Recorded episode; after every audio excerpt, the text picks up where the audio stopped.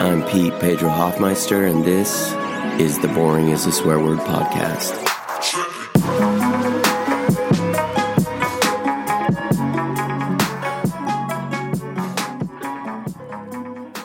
With the coronavirus spreading and me sick with something, here's the episode 6 lineup.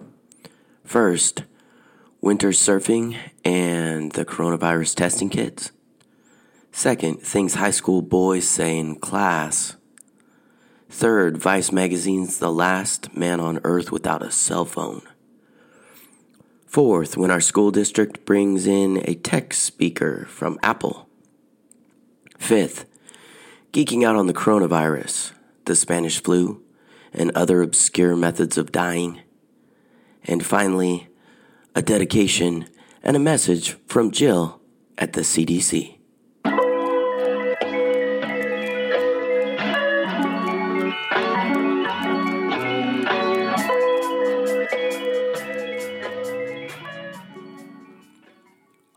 Few days ago, I went winter surfing with my friend Elton, and I thought I was going to be dealing with the same two issues I always deal with when I go surfing. Number one, I'm not that great of a surfer. Number two, I'm kind of deathly afraid of sharks. To give you a sense of how afraid of sharks I am, it's not just uh, that I'm afraid of them as I'm paddling to a reef or a sandbar. It's not just that while I'm paddling over the well, I think of sharks underneath me coming up to hit me from below. But also, I'm afraid of sharks when, say, I swim across a river that's pretty deep, or um, I remember the first time I swam across Dark Lake in Central Oregon with my best friend's older sister, and the whole time I kept thinking about all the sharks swimming underneath me in the lake water. So, Elton and I drive out to the coast, and for this winter surfing sesh, it's really, really bright sunny, pretty cold, 33 degrees that morning at the coast at Florence, Oregon. So sunny and cold, windy. The waves are only surf casted at four to seven feet, and there's a lot of good, consistent six foot waves, which is perfect for me because I'm not a great surfer. I don't need 12 foot waves or anything like that. And we struggle into our wetsuits, or he gets into his wetsuit and I struggle into mine. And then we wax our boards and we head out. I'm surfing on a seven foot six board that's fairly stable, but I'm still paddling kind of badly because I'm not a great paddler. And we're using the riptide along the jetty. And as I'm paddling out, I'm kind of pinpointing between seals as they pop their heads up out of the water. And they're really cute because seals look like puppies, and I love dogs, obviously. So I'm talking to the seals as I'm paddling past them, but I'm also thinking that seals are great white sharks' favorite food, and I read that there's moderate great white shark danger where we're surfing today because I look things like that up because I'm a little bit afraid. And I'm going between these seals, and I'm talking to a seal on my left, and then I see this really cute gray face spotted face seal to my right, and he's kind of over this little deep well of water along the jetty. And the water's dark there and opaque. And suddenly the seal just gets snatched, like just devoured from below, like whoop. And I'm like, ah. And I'm staring and looking for the blood pool and wondering what I look like to that same shark from below. And I'm kind of panicking a little bit. I'd like to say that I remained calm, but I did not remain calm. I thought about how I could get all of my arms and legs up on this tiny little seven foot six board that's not very wide. My shoulders are wider than it is, and I'm like kind of stressing out a little bit. And then all of a sudden, the seal's face pops up about 40 feet away, and I realize that it didn't get eaten at all. It just ducked under really fast in a manner that made me think that it was getting eaten alive. So I asked him to not do that again, and I paddled left out of the riptide in between the sets. And then my friend Elton, he says, You know, we're kind of in between. If we go out a little further, we can surf a little bigger waves, and if we come in a little bit, we can surf more consistent sets. But right here, there's almost nothing. And then all of a sudden, this gorgeous six foot rogue wave came between the sets where it shouldn't even have been, and it just started to break to my left, and I kicked and paddled, and I caught the wave, and I popped up, and I surfed in and to the right and all the way over the sandbar, and then I jumped off when I was in a little bit shallower water. And Elton paddled into me, and he was like, Dude, that was awesome. You just got the only wave that you could have caught right there. And I wanted to say it was because I was a great surfer, but really I was incredibly motivated by fear at that moment. And I was thinking right there in the in between, we were where sharks were, we were where seals were, and I was about to get eaten.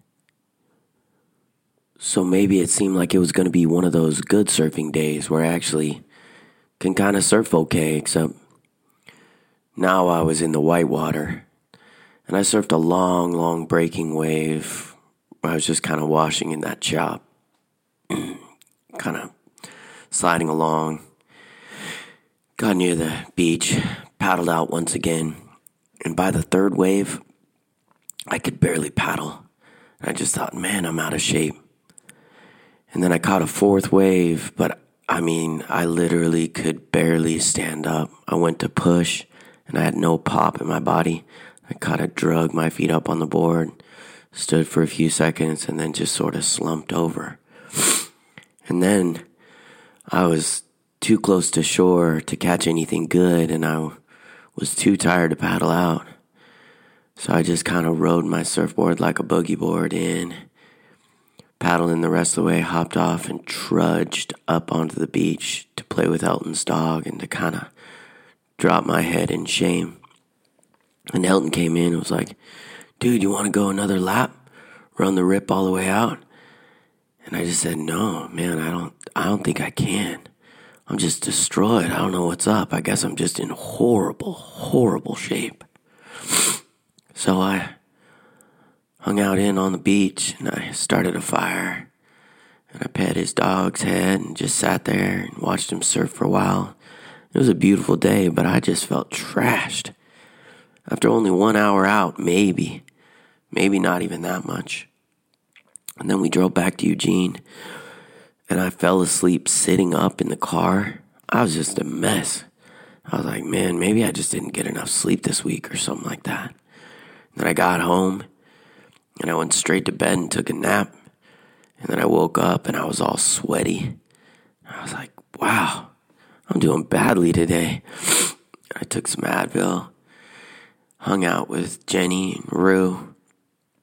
And then all of a sudden, I was really sick. I mean, kind of sketchy sick, like sicker than I've been in years.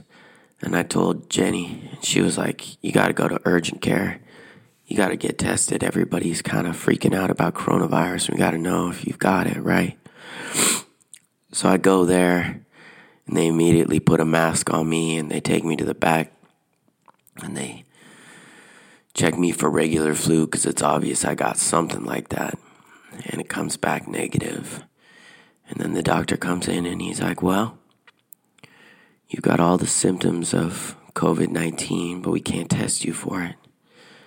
I said, Okay, well, I'm a school teacher, so I kind of need to know if, like, I exposed a bunch of people. And he said, Well, you got you got the dry cough and you got the fever, like low grade fever, and obviously you don't look good. You probably got chills and all that.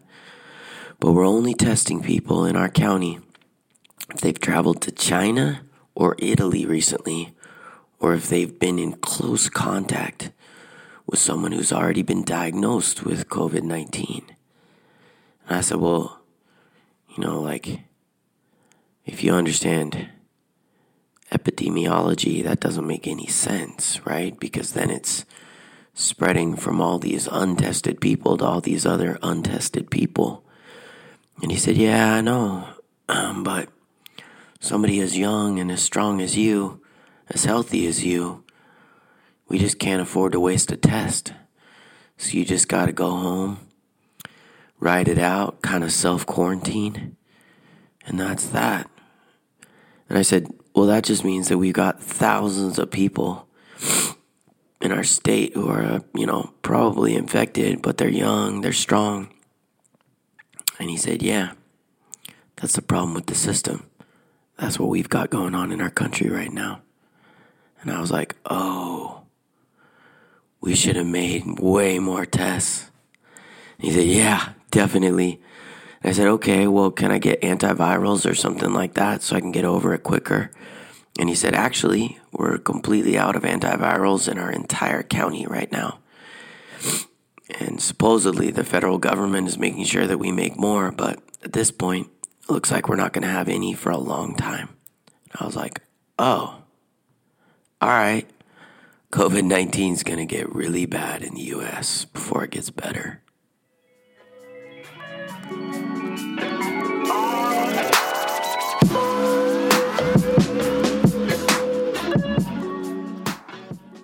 With school shut down and no students around, I thought I'd speak my little ode to high school boys and the wonderful things they say sometimes. For example, recently, a couple weeks ago, this freshman boy walked up to the front of the class and loudly, because freshman boys say these things loudly, he announced that he was going to the bathroom. So he goes up to the little sign out sheet, the little clipboard that our school requires, and he says, I'm gonna go take a douche.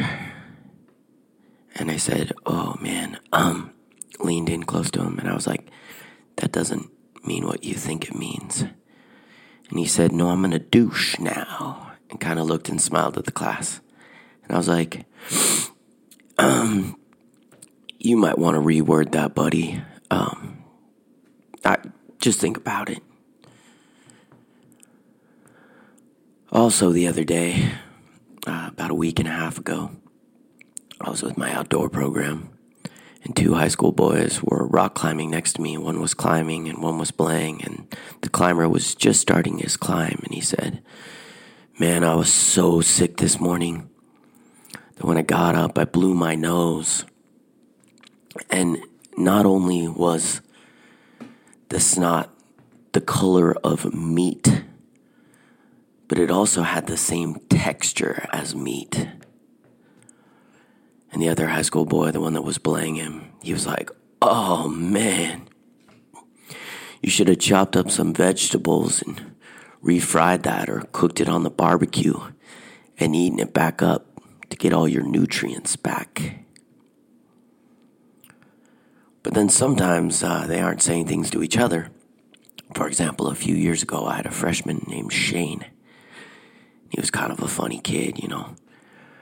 And this was at the time when my brother Coop Hoffmeister was at his most famous as a professional snowboarder. He was in lots of videos and, you know, he was followed online and multiple times in bars I had signed autographs as him when somebody came up to me and was like, Yo, Coop, I love your riding. Can you sign my napkin? Or one time this guy was like, Can you sign my shirt? you know, and they're drunk and I felt bad for them. So I was like, yeah, no problem, dude. I'm a sick writer. And I just signed Coop Hoffmeister right on the shirt. So anyway, this was kind of at Coop's height of fame. And this freshman boy, Shane, he raises his hand and he's like, uh, yeah, Mr. Hoffmeister, um, so your brother's a professional snowboarder, right? And I was like, yes, Shane, yeah, he is. Um, I pointed to uh, the Skullcandy poster on my wall that has my brother, you know, sliding uh, on the side of a wall two stories up at a uh, snowboarding resort in Argentina, right? Shane looks at the poster and he looks at me and he goes, So your brother's a professional snowboarder and you're a high school English teacher. And I was like, Yep, that, that's true, Shane. And Shane says, I don't mean this um in any bad way or anything, but like what happened to you?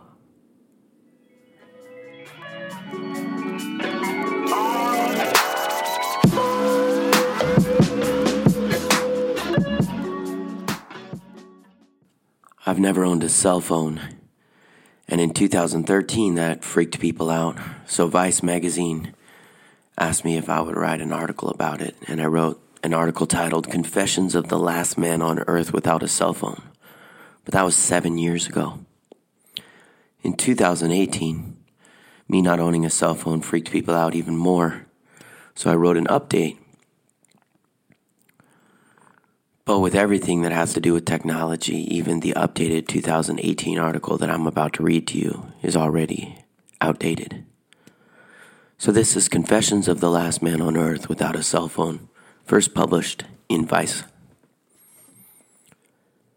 I've been part of a few fads in my lifetime wearing Jordans, sleeping in a bed, reading Harry Potter. I'm writing this on a MacBook Pro. I've driven a convertible Jeep in the sun, and I've eaten kettle corn out of a microwaved bag. I've blogged, I've retweeted, I've worked 50 or more hours a week for months on end. So, in many ways, I'm an average 41 year old US citizen, except for one thing I've never owned a cell phone. I know I'm supposed to be embarrassed, or at least that's what I think I'm supposed to be. People are embarrassed for me. My little sister introduced me at a party this past year by saying, This is my brother Pete.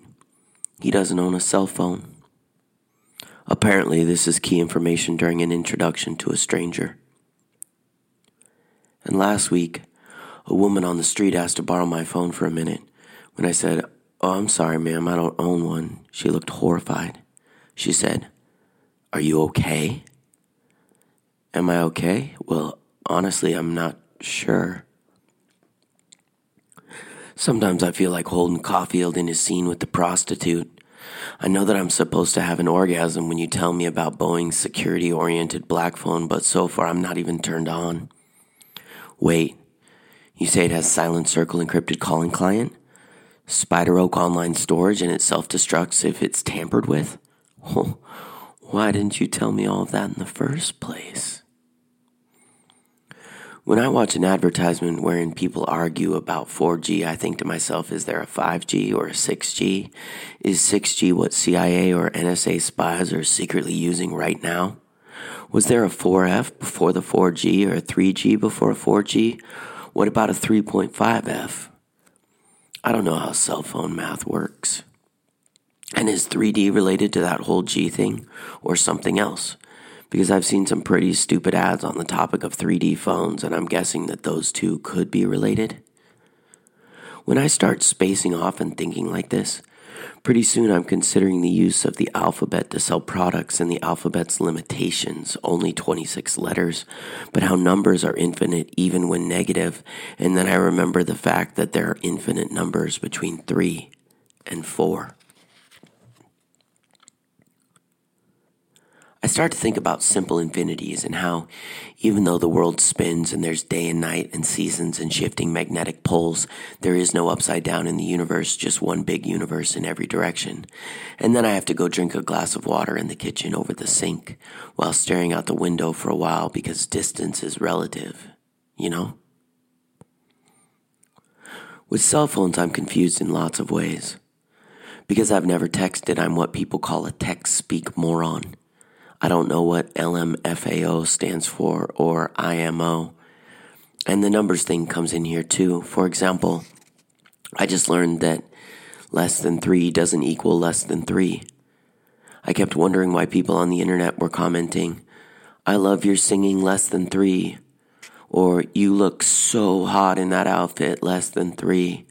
I wondered why not more than 100, or at least more than nine. One of my friends is in a new relationship and he's texting all the time. I keep worrying about his neck. He hunches a lot right now and his neck is in bad shape. He's always looking down at that tiny screen in his hand. Oh, I'm sorry. I meant to say that he's always looking down at that huge 4.7 inch AMOLED plus display screen in his hands.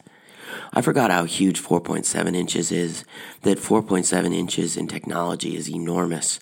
Actually, when I see an advertisement for 4.7 inches, I think about how when I was in college, my roommate who had 4.7 inches in his hands was seriously embarrassed and hoped that nobody would ever find out about his little secret.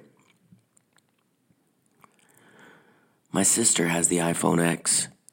It has Touch ID that sometimes doesn't work. Also, she talks to her phone a lot. Find Red Robin. I look up at the sky, but she means a restaurant. She says, I've gotten 81 apps for free. Oh, I say. And just to annoy her, even though I know exactly what she's bragging about, I say, You can't even eat 81 apps, can you? One of my friends said recently, It'd be great to live under a rock like you. But I know she didn't mean it. People don't want to be me. Living without a cell phone is dangerous. My friends and family are always saying, But what if you're in trouble? I say, What kind of trouble? They say, like, if you're lost in the woods and you need help. How would a cell phone help me if I were lost in the woods and needed help? GPS, Pete. Phones have GPS now. Oh, right, I say GPS.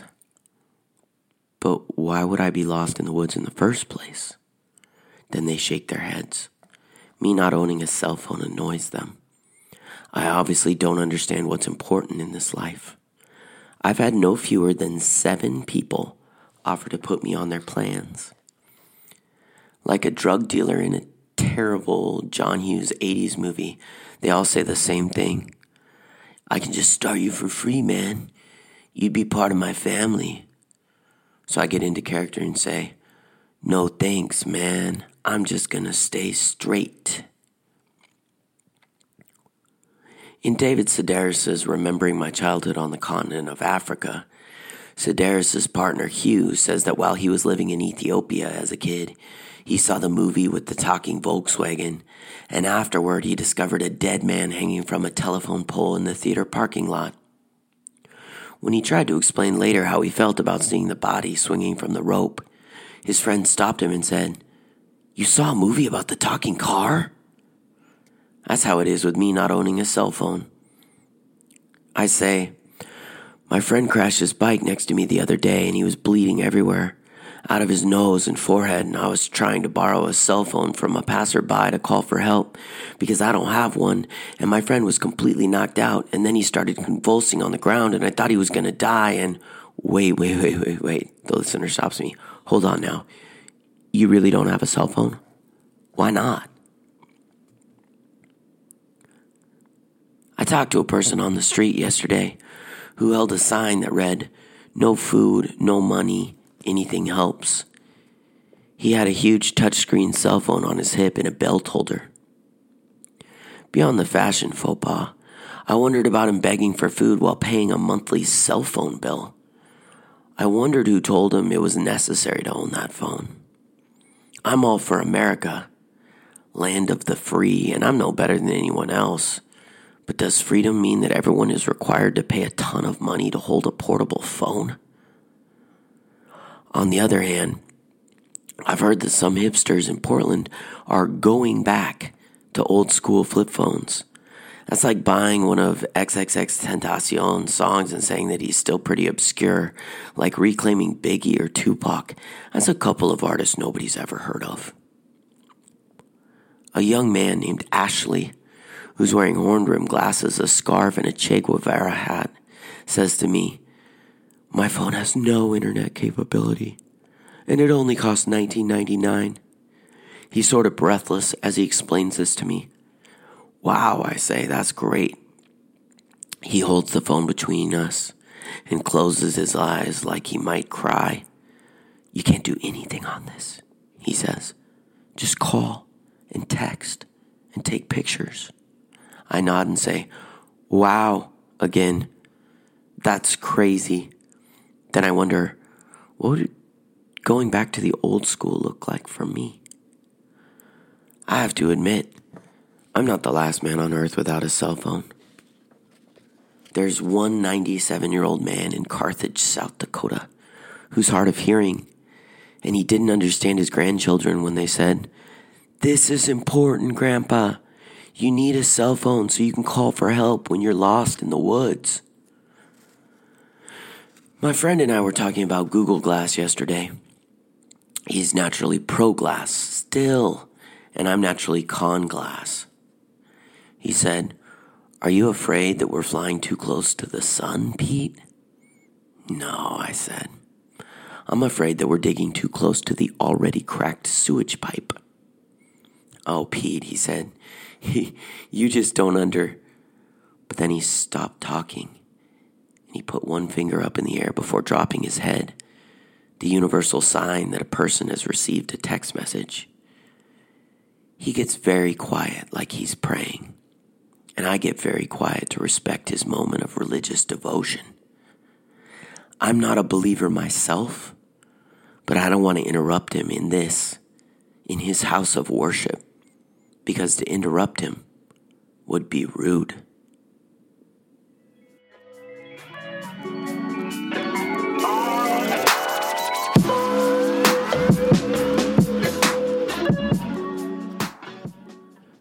As long as I'm ranting about my hatred of technology and exposing myself as a Luddite, I may as well read a poem I wrote a couple weeks ago after the school district brought in a tech speaker from Apple so he could spread propaganda, I mean, talk to us about opportunities educationally.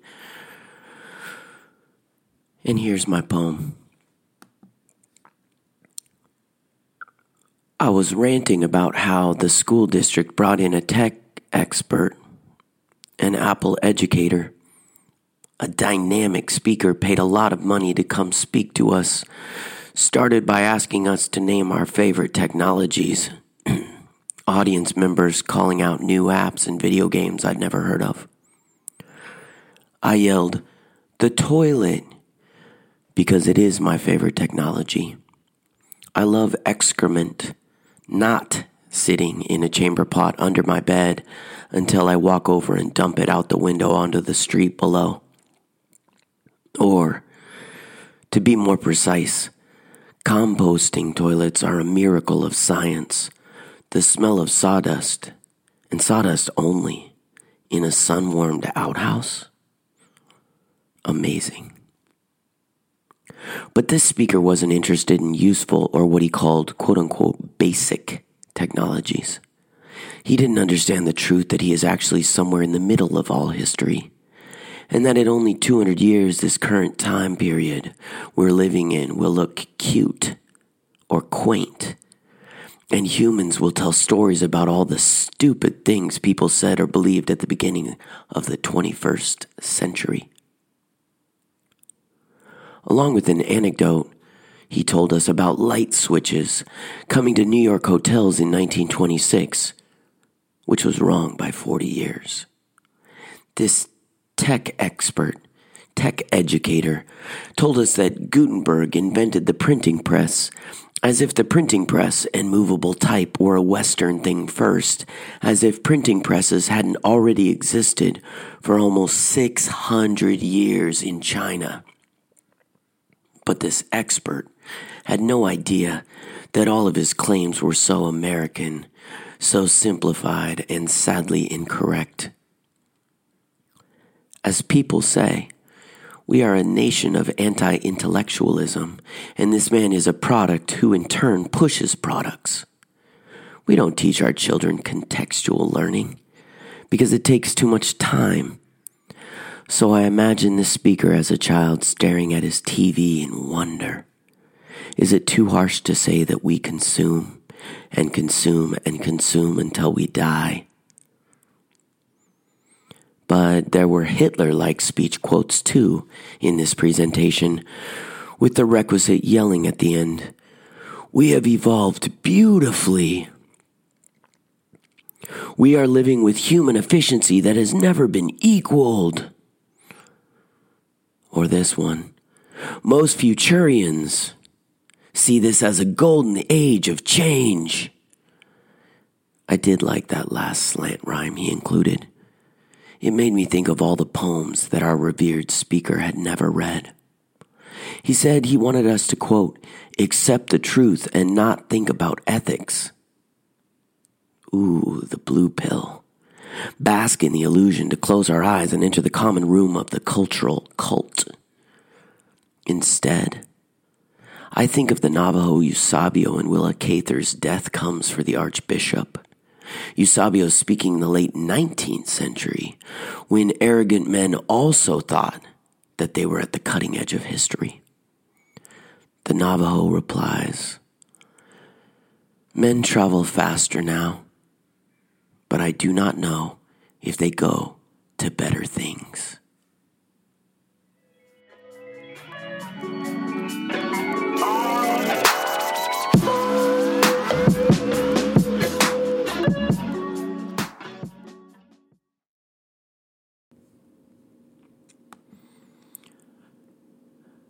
The coronavirus, COVID 19, or as I call it, la enfermeradita coronita, porque we love it. It's what we're all passionately talking about right now. And since this is the focus of our discussions, our phone calls, our texts, and our social media hashtags, I've read projections, and we can reasonably expect that, according to the CDC, most of the U.S. population will be exposed to La Coronita in the next three months. If one third of the US population contracts the virus, a reasonable expectation, what will be the outcome? Well, here's where it gets interesting. Because people like me go to urgent care facilities and are told that we have all the symptoms but can't be tested because of limited test kits. That means that the total number of people with the virus is much, much higher than what is being reported. But that also means that the death rate is much, much lower than what's being reported. Instead of the 3.4% to 5.2% that's being reported in different regions of the world, the true death rate is much more likely to be 0.5% to 1%. So in the US, a more reasonable 1% death rate means that of 120 million contracting citizens, 1.2 million will die. That's a lot of people. And it doesn't feel right to minimize that number, especially since I'm not in the endangered demographics. And when you compare that number to the regular flu, La Coronita is a totally different animal. For example, we have full flu statistics from the 2017 2018 flu season, in which 45 million people in the United States were infected and 61,000 people died. Doing the math, that's a 0.014%, or to compare, one tenth as deadly as La Coronita. Since our new pandemic is 10 times as deadly as the regular flu, it makes sense that people are stressing out. So instead of comparing La Coronita to the regular flu, let's compare it to the greatest flu epidemic of all time, the Spanish flu. The Spanish flu and H1N1 pandemic raced around the world in 1918 and 1919. The world's population at that time was between 1.7 billion and 1.8 billion people. To figure out a case fatality rate, or CFR, researchers take the total number of deaths divided by the total number of recorded cases. In 1918 and 1919, 500 million people were infected with the Spanish flu, and between 50 million and 100 million people died. The CDC reports this as a 2.4% CFR, as reported in its famous 2006 study. But Ferris Jabr of Wired magazine recently researched this topic and reported on the very very obvious error in that stated CFR. He contacted the CDC, JAMA, and the New York Times, since the CDC's numbers had been repeated in popular media, and pointed out that 50 to 100 million of 500 million is actually, mathematically, a CFR of 10 to 20 percent. Also, if we take into account hidden cases of up to 100 million more people with the virus and a middle death number of 75 million, the CFR possible is 12.5%. Furthermore, if the entire world's population in 1918 was 1.8 billion and every single person contracted the virus, then 75 million people died. That's a CFR of 4.2%. As Jabr wrote in his Wired article, to make 50 million deaths compatible with a 2.5% CFR would require at least 2 billion infections, more than the number of people that existed at that time. So, the reported confirmed fatality rate by the CDC isn't possible even if every single person on Earth contracted the Spanish flu in 1918 and 1919, which they did not. No disease is that infectious. No disease in all of history has ever been that infectious. So the CDC is intentionally reporting an inaccurate CFR and has been for many, many years.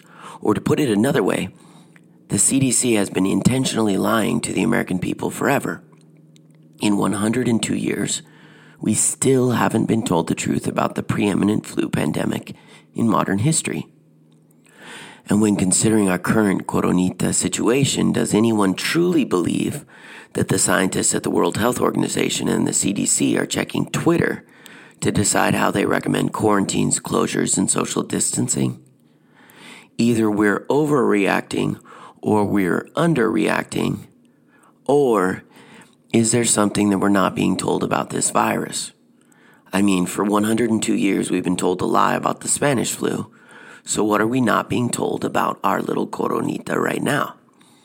Or should we just trust the CDC? They seem pretty upstanding. Or should we trust FEMA? FEMA always responds well to emergencies, right? Or on the other side of the argument, going with the idea that we're all overreacting and freaking about out about something that's going to kill very, very few of us. Let's look at other strange ways to die in our country. For example, I researched and found these 63 U.S. citizens die in lawnmower accidents each year. 97 people per year die falling from trees in the U.S. Or, this is much, much more deadly 144 people in this country die from constipation each year. Constipation kills people. More deadly still, 279 people die each year from quote unquote contact with agricultural machinery. But, and this is pretty scary, 680 people in the US die each year from accidental suffocation and strangulation in bed. A weird outcome for some people's kinks, right? And speaking of beds, 692 people die in the US each year in falls from beds. So, dear people, your bedrooms are pretty dangerous. Be careful when you go in them. Finally, getting back to my greatest fear, a fear of sharks. On average, seven people in the US are attacked each year by sharks, but only one person every two years is actually killed by a shark in the United States.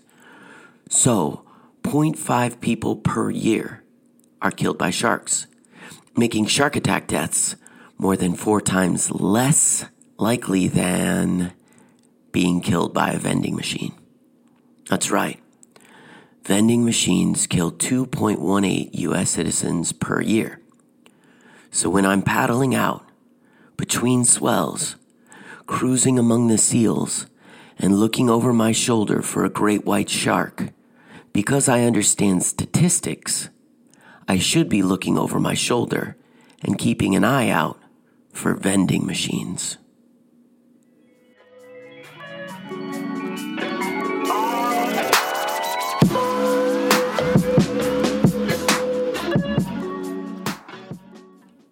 This episode is dedicated to Luke Mazziotti, fly fisherman, night swimmer, and friend extraordinaire. And finally, I was talking to Lane County Health the other day, and they redirected me on the phone to Jill at the CDC. And she recommended, so I thought I'd pass it on to all of you, that in this time of self quarantine and social distancing, possibly the best thing you could do is listen and subscribe to the Boring is a Swear Word podcast.